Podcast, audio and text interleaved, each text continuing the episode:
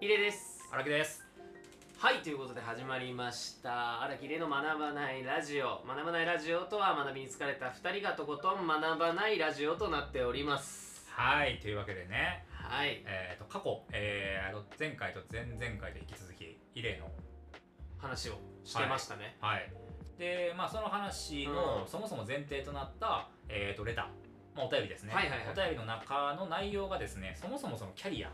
そうですちだょっったりすとるところそのレター1回そうですねあのま読みまたす今か回から、ううんん聞いていただいてる方とかもいらっしそゃいうまですすね、ではい、第3回にかけてこはいの方のレターを読んでて申し訳ないですけども、はいえーこんばんはいつも学ばないラジオを聞いてる大学生の男子です以前のラジオでお悩み相談したもので2年ほどお付き合いした彼女とお別れしましたとても親切に背中を押していただきありがとうございました今回の質問になるのですが現在私は就活中で自分の行きたい業者が定まらずうん頭を抱えている日々を過ごしていますそんな中で、えー業者じゃない業界業すいません業界ねそんな中で私はイレイさんに憧れて歌い手までとはいきませんが歌を歌って発信してみたいという夢を持ち始めましたとうイんレイさんが歌い手になったきっかけやどうすれば歌い手として活動できるかを教えていただきたいとそんなところで、まあ、僕の過去の話から、まあ、ちょろちょろ話していったわけですけども、うんそして荒木さん、えー何か就活についてやそして生きていく上でのアドバイスがあれば聞きしお聞きしたいですと。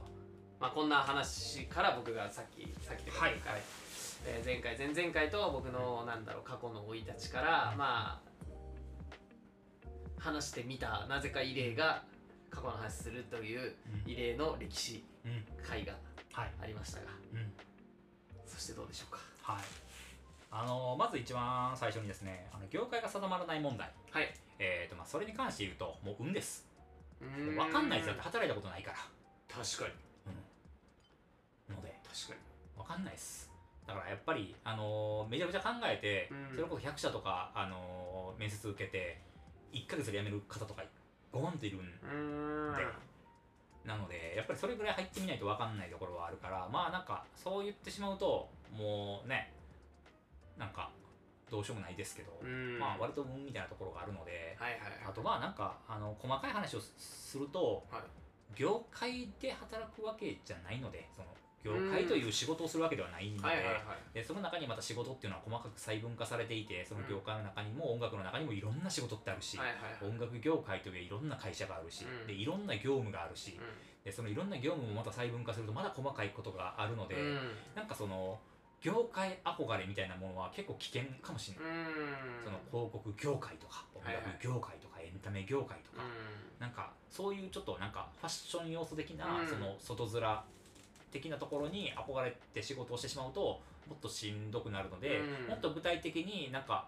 内面まで突き詰めていく方がいいかもその業界についてももっと調べてはいはいその業界のさらにその会社ではだいたいどういった業務を働いしてる方がいるのかとかっていうところまでちょっと踏み込んでいった方が、その実際働いてみた時とかとのギャップが、まあ、うん少ないんじゃないかなというふうに感じるますね。うんはいはいなんか音楽業界僕今いるんですけど、まあ音楽業界ってやっぱふわっとした音楽業界の空気で面接受けられる方ってやっぱ多いんはいはいですよ。けどなんかみんなが思ってる音楽業界って何かもう僕は分かんないんで。うんけど基本肉体労働がメインですし、どちらかというと本当に一番求められるものはガッツっていうようなレベそうですよねうルんの話なのでなんかやっぱそういう華やかじゃない部分っていうところが割と一番重要にはなってくるので、まあ、なんか、あのーまあ、業界へのちょっと掘り下げをいろいろした方がいいかも。そのなるほど各業界っていうそのなんかふわっとした捉え方じゃなく、うんなんか例えばなんか漁業だったり農業だったりとかそういったものを扱ってるもっと大きいその上場企業とかがやってるその一次産業二次産業とか三次産業とかうん含め、そういったもので実際どういった業務をやってるのかっていうところまでもっといろいろ踏み込んでいった方がうん仕事のその解像度みたいなものは上がるんじゃないかなっていうところがあります。はいはいと,、えーとまあ、これ以例に関して来てたところで言うと、まあ、歌を発信してみたいんですがどうしたらいいでしょうかっていうのはもう発信した方がいいです。うんあのー資格とかがいるものじゃないのではいはいで発信してみないとわからないことが100なのではい発信してみてください。はいはい反応とかがねなくてもねあの全然やっていくべきやとは思うのでそういった方確かがやにっていた方がいいかなとあのー反応がないという意味で言えば、本当にあの僕らのラジオもそうですけど、んあの反応はありますよ本当ありがたいことにこんだけやらさせていただいて、しかも最近ねピピックアップされたりとかして、ちょっとこのスタンド FM さんでピックアップされたことで、うんまたさらに聞いてくださる方いたりと、うんまあ、しておりますけどもあのこの規模感での再生数がなんか例えばじゃあ何100だとかうん200だとか、うんまあそれこそもうじゃあもっとですよもういかなくて50とか3020とかっていうのはもう俺すごい貴重な、うんすそこまでにたどり着いて20人聞いてるとかそこまでにたどり着いて30人聞いてるっていうのは本当とてもうんすごいことだと思うんですよ、うんその30再そう生とかそうねだから一応1万なんだろうなんか100万回再生されてるものがいろんな人にあ、当たり前に聞かれる人再生の価値とうん30再生の人の30再生の価値は全然違うんで、うんなんか諦めずにどんどんやってほしいなとかそうですねもう本当に1再生でも喜んでいいと思う、あの伸びないとか悩まなくていいなって、そうどんどん発信し本当まさに発信した方がいいと思いますはい。というわけでですね、あのちょっと今回はあのキャリアアップとか含め、ちょっとしゅ仕事うんうんに関する話をちょっとおもっと広くちあょっとやっていこうかなと思って、うんで実はですね、これ、はいあの過去にお話ししたことがあるんですけど、はあの録音し忘れた回っていうのが幻の回がござい まして、はいね、い大丈夫ですはいよ今回かはったよかった。ね、回ってますあのそういった回がござい まして、その時にあの一度実は触れたテーマなんですけど、はいその時はこの言葉を別に仕事に絡めず喋ったはいそうですよね多分、ということで、えーとまあ、今回のテーマというか、はいあの使う言葉に関して言うと低減性、ちょっともう忘れてますね僕はいあのースキル学習って呼ばれるいわゆはいるその仕事ってスキルじゃないですか、はいはいはい結局仕事を紐付い、まあ、なんか分解していくとね、うんうんうん、で、えーとまあ、スキルというものには基本的に軽減性があると、うんうんうん、え低減性とは何ぞやっていう方もはい多分多くの方は思われると思うんですけ僕ど、も気になりますえーとまあ、後半になるにつれてどんどんと成長が鈍くなるという話です、はいはいはいなので、あのーまあ、極端に言うと何が僕を今回言いたいかというと、はい基本的に始めるのに遅いはないとうーんなぜかというと,、えー、と例えば、えー、と音楽を今10年やってるイレがいるとはいしますと、で、えー、と今今回お便りを送ってくださった方が、まあ、0年目ですとうんキャリア、で、えー、とじゃあ今もう10年の遅れがあると、まあ、年齢差がどれぐらいあるかわかんないですけど、えー、とまあありますと、うんだから10年遅れてるからじゃあ例えばまあ一生今からやってもその10年の遅れっていうものはあの巻き返せないのかっていうと、うんうんそんなことはないんですよはいはいはいなんでかっていうと,、えー、とスキルの低減性があるからで、うんイレイが歌を始めて例えば本格的に技術とかを意識してし始めて1年ぐらいで一気に伸びた時期っていうのと、うん今毎日歌っててスキルが伸びてるのって伸びるスピードって全然違うはいはいはいはいいや確かにやっぱり全然違いますそねの野球とかを始めて最初の1年とプロ野球選手が今1年で感じてる成長ってやっぱり全然違うと思うんですそようですね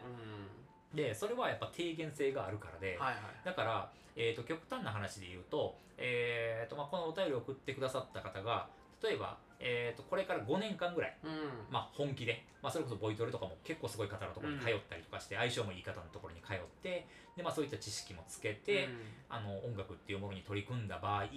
えーとまあ、5年経ってるからその時にその方はキャリア5年、はいでイレイは今,、まあ、今10年としてね仮仮うん10年としてしたら15年になってるわけけど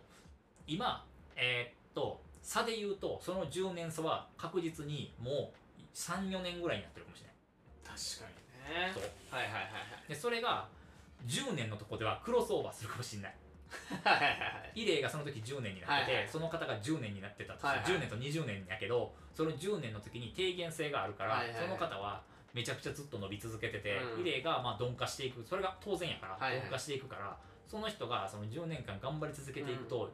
10年で抜く可能性はある、うんまあ、早い人でいうとほんまに7年とかで抜いちゃうかもしれないしいやそうですよ5ね年で抜く人もいるかもしれないの、でそれはなんでかっていうとやっぱり低減性っていうのがあって、うんうんそのスキルをじゃあずっと勉強してたらひたすら上がり続けるのかっていうとそんなことはないから、なんかよく始めるのが遅いとかでその始めれてない方とかっていっぱいいるんですよ、けどすごいそれってもったいなくて、うんうんなんかね、25歳とか、まあ、例えば30歳とか、まあ、35歳40歳とかいろいろ節目の年にいや今から始めても遅いって言ってる方結構見るけどみんな10年20年同業界の同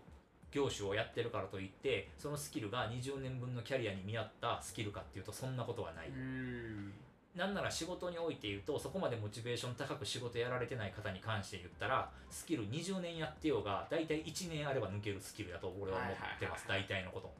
あのほんまに専門職みたいな伝統工芸みたいなものになってくるはいはいはいと話は違うけどそうじゃないものに関して言ったら、もう大体もう23年あればあのやらしてもらえるかやらしてもらえないか問題はあるけど、はいはいはい本当に全部やらしてもらえるのであれば2年3年でそこのスキルぐらいは全部身につくんうです、んその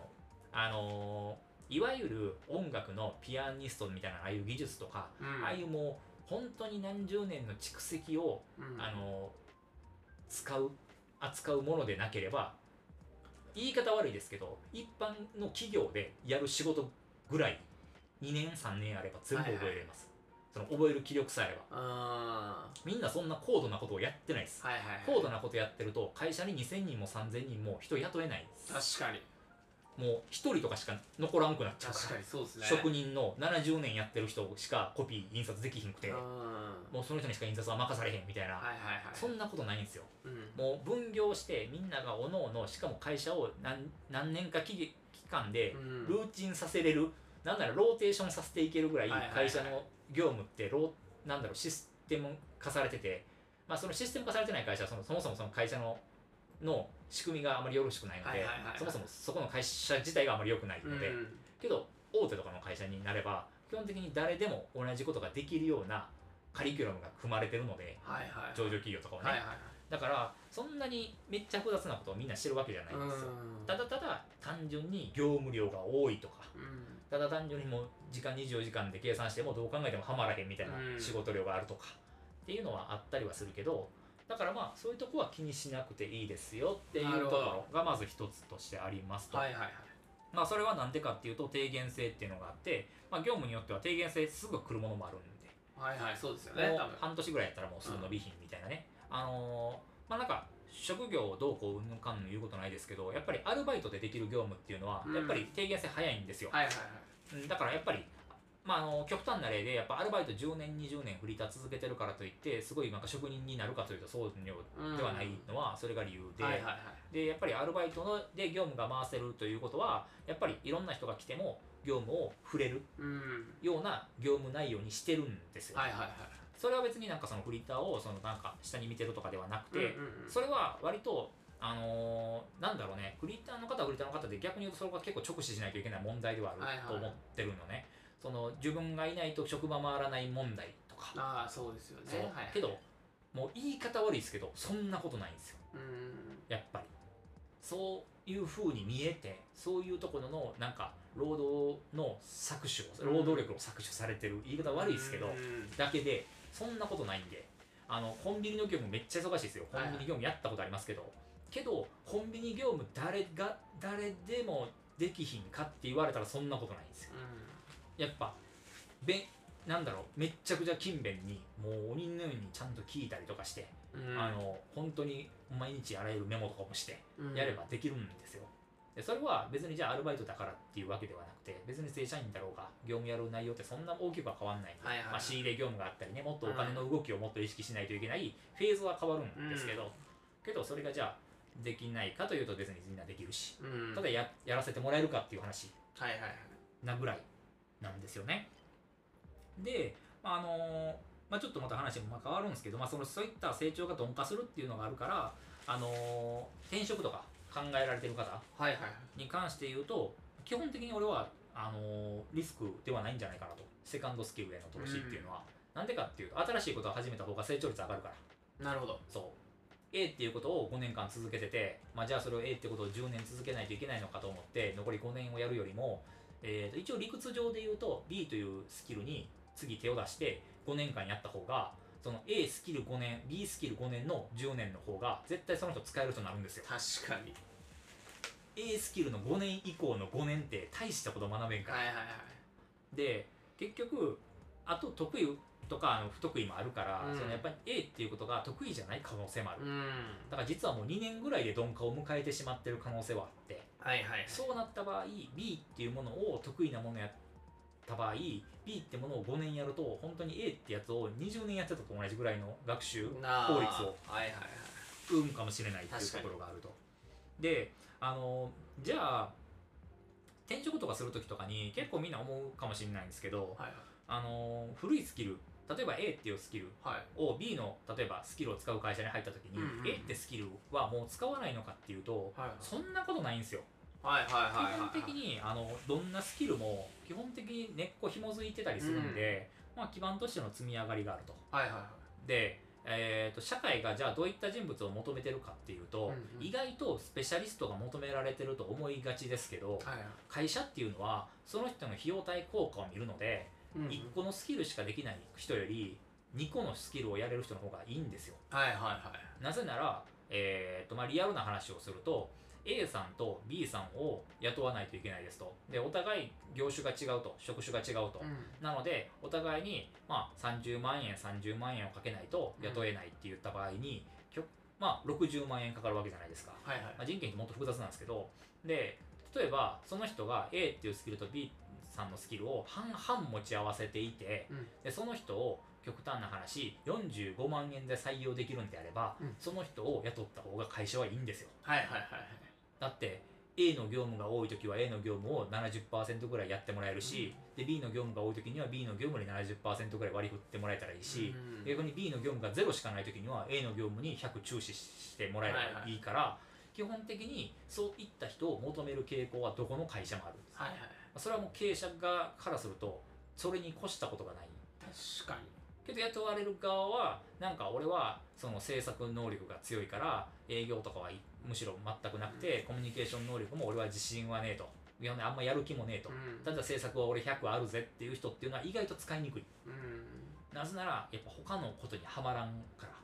まあそういうのを求めてる一点突破をしたい会社もあるけど、うんそれはめっちゃでかい会社だけもう適材適所がもうがっちりはまっててはいはいもう100の職種100全部分けてるし会社であればうん一点突破できる人の方がハマるけどはいはいけどそんな会社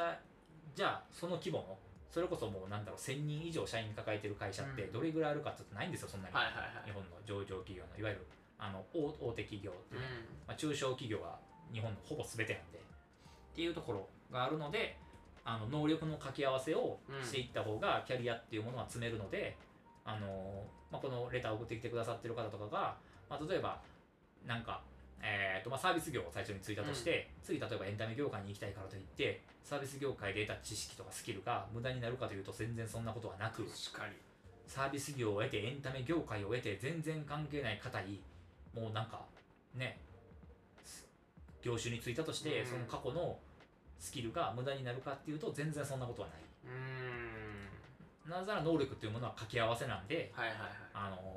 ーまあ、加算じゃなく乗算なので、うん基本的にスキルとスキルが噛み合わさるとすごくもっと上のものにはいはないるので、あのーまあ、いろんなことやってみるのがいいんじゃないかなとなるほどなっていう感じですね基本的にはいやーそうすごいっすね基本スキルは横断してる距離が長ければ長いほど実は良かったりするはいはいはいあのー意外と近いスキルを学びがちやんうんなんか例えばさあのー美容師の人とかがさ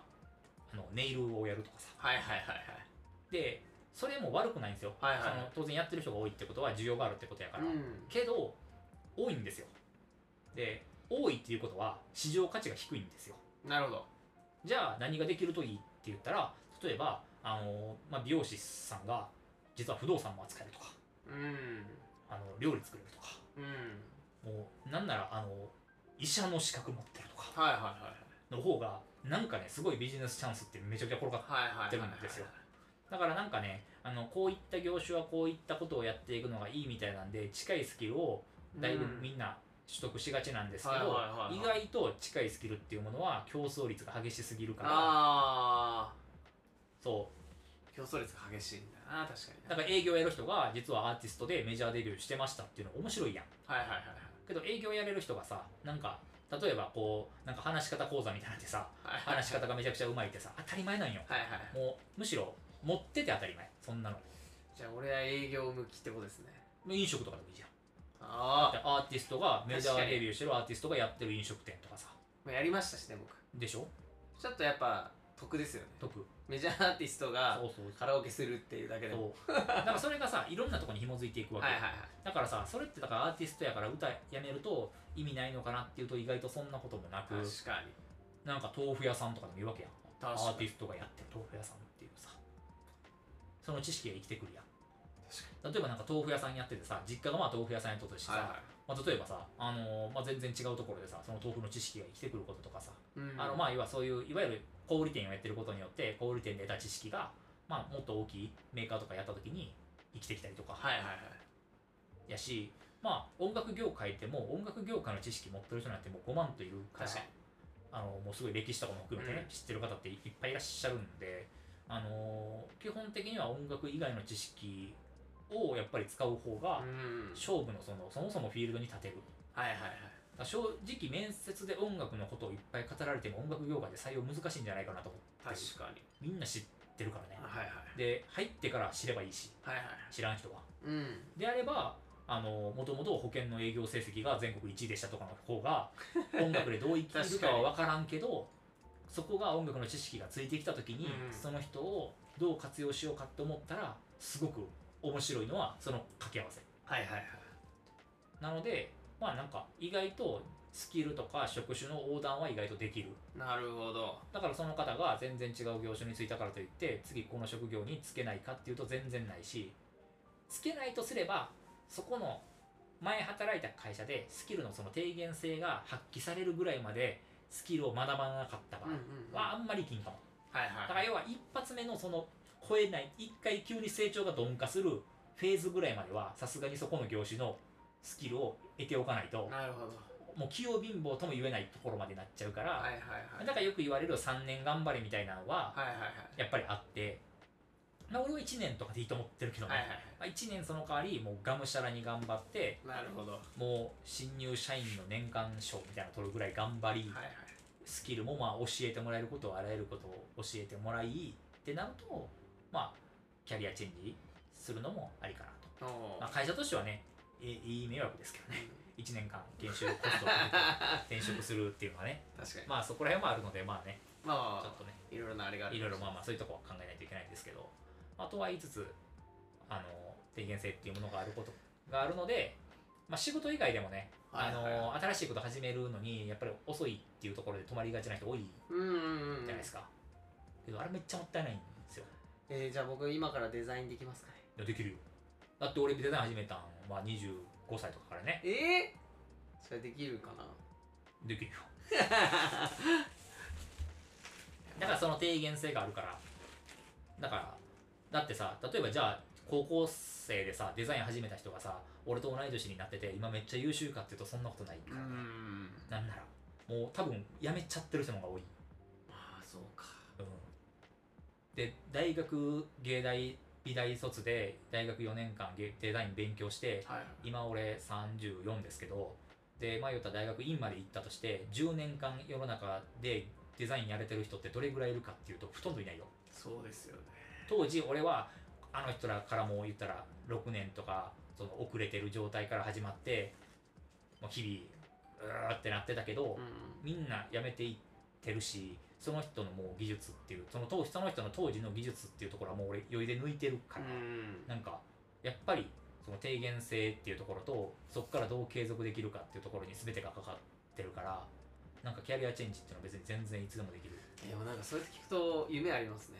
だから何でもできるってことよ楽しそうなんかないですかね僕もだって俺30過ぎてからプロの漫画家になった人とかって知り合いでいたりするへえ絵描き始めたのほんまに30過ぎてからで楽しそうだなだから10年とかかけてもうほんまに週刊誌とかにはいはい連載してる方とかいるんですけど、だからその人も遅いって言ってたらいつまでもできてないそうですけけど、どね30とか過ぎてもうみんながじゃあな今更何やってんのっていうテンションだったけどその人淡々とやってはって結果も出してるからだから遅いとかないよね本当にすごい面白いですねあのだから単純に言うとその年齢がどうしても関係してくるそれこそ甲子園に出たいとかさもう年齢制限あるものに関しては無理よ、 そりゃそうですねうん、あとまあそのやっぱり極端な話やっぱスポーツは難しいまあまあまあそまのあまあ、まあ、けどそれもみんなオリンピック出たいわけじゃないやん確かにだからみんなが言ってるところがさそこ結構線引きあやふやなってるくない、なんかさ確かにそのどこまでやりたいかっていうところがさうんやっぱりみんなあるやん例えばなんかその社会人野球でそのまあ、地区とかじゃ結構すごい地区3部とかのねその2部3部とかの、まあ、結構有名な人たちが、ね、甲子園出た人とかそれこそいるようなところで、、まあ、レギュラーとしてやりたいみたいなところだと別に20代とかから始めてはいはもい全然なれると思うよ、確かそうそれこそなんか本当にプロのもうバリバリのコーチとかに教えてもらったら、うんその部活ってやっぱりどうしても先生によるその相性とか問題にがあまあるから、まあまあまあまあそうですねやってりゃ上手くなるわけでも意外となかったりするから、その低減性がやっぱりあるので野球もじゃあね、どっかで体の成長とかとともにやっぱり技術の成長もある程度止まるから、うんムラもあるしねそうっす精ね神的な部分が大きいから確かだから別になんか今からサッカーやろうが野球やろうがそのプロの超一流とかでやらなければなれるし、確かにそのそうっすね超一流とかってなまあなんか子供の頃にやっとく必要があるものってやつですかねあそうそうピアノノとかさそうですねそのけどそれもさピアニストいや一流のピアニストとして公園で食べていきたいとかじゃなければなれるやんそうですね全然うん、ソロアーティストとかでさ、ちょっとそれなりにそれこそだから本当俺みたいな感じですよねまあ歌しか歌わなかったけど、うんまあ、ピアノ弾き語りできるぐらいにしとこうみたいなだからもう、まあ、ほとんどのアーティストはそうじゃないですかねまあ最近だとわかんないだからヒゲダンはうん絶対ちっちゃい頃からピアノ弾いてますけど、うんキングヌーの井口さんは絶対ピアノあれは、うんなんだろうと多分後からね後からっぽいしとか、やっぱそういうもんぐらいだったら、あのレベルでもできるわけだしそうそうそう全然なんか確かにまあ場所とタイミングとなんだろうその環境にもよるのかもしそれうなあいし業界ととまあかにもよるしねやっぱりまあちょっと生存者バイアスにはなるけどけどやっぱりどうしてもやっぱ気合でやらなあかんとこもあったりはするから、まあまあねそういった部分はそういった部分でやっぱりありつつやけどもけどやっぱ何かをやるに遅すぎることはないというところは、まあ、割となんだろうそういった低減性っていうものがそもそも人間の学習の中にあるのでなんかなるほど意識すると割といろいろ開けてくるんじゃないかなっていうところはあるよね。ある意味そういう気持ちでいれば、あらゆるものが無駄じゃない感覚にもなります近い感覚がありますよねそうそうそうそう多分その何かしらにつながったり、うん何かしらのあれになってくるまあもちろんその低減性と言われるものの、まあ短い期間で覚えられるものばっかりじゃなく、うんしっかりまあそれ1年ぐらいで、とか2年とかのしっかりしたものだをこなしていくこととかはやっぱ無駄になってなかったりとかするわけですよねそうね多分後々だからわかんないけど、ね、学生時代やってたスポーツとか、うんまあスポーツじゃなくてもなんかでもいやーそうったものが無駄だからになってなかったりとかしてだくかるら可能入性江さんのテニスとかやってたっていうのもその直接的に聞いてるかは分からんけど、うん生きてるよやっぱりその自分の人生においてやっぱりそう思いますか思うあだっ てさあのよくさあの高校とかでさ甲子園出た子とかがさはいはい採用優先されるのってさやっぱり一つのこと頑張ってきて結果出した人間って強いのうやっぱり何かしらその頑張って努力をしていくでそれで何かしら結果出すというルーチンを1回でもん確かに経験した子って強いんですよね確かになんか全然話一瞬変わっちゃうんですけど僕の知り合いのその同級生の小学校から同じ学校だったやつが東大のうん野球部のキャプテンだったんですよおで東大野球部キャプテンで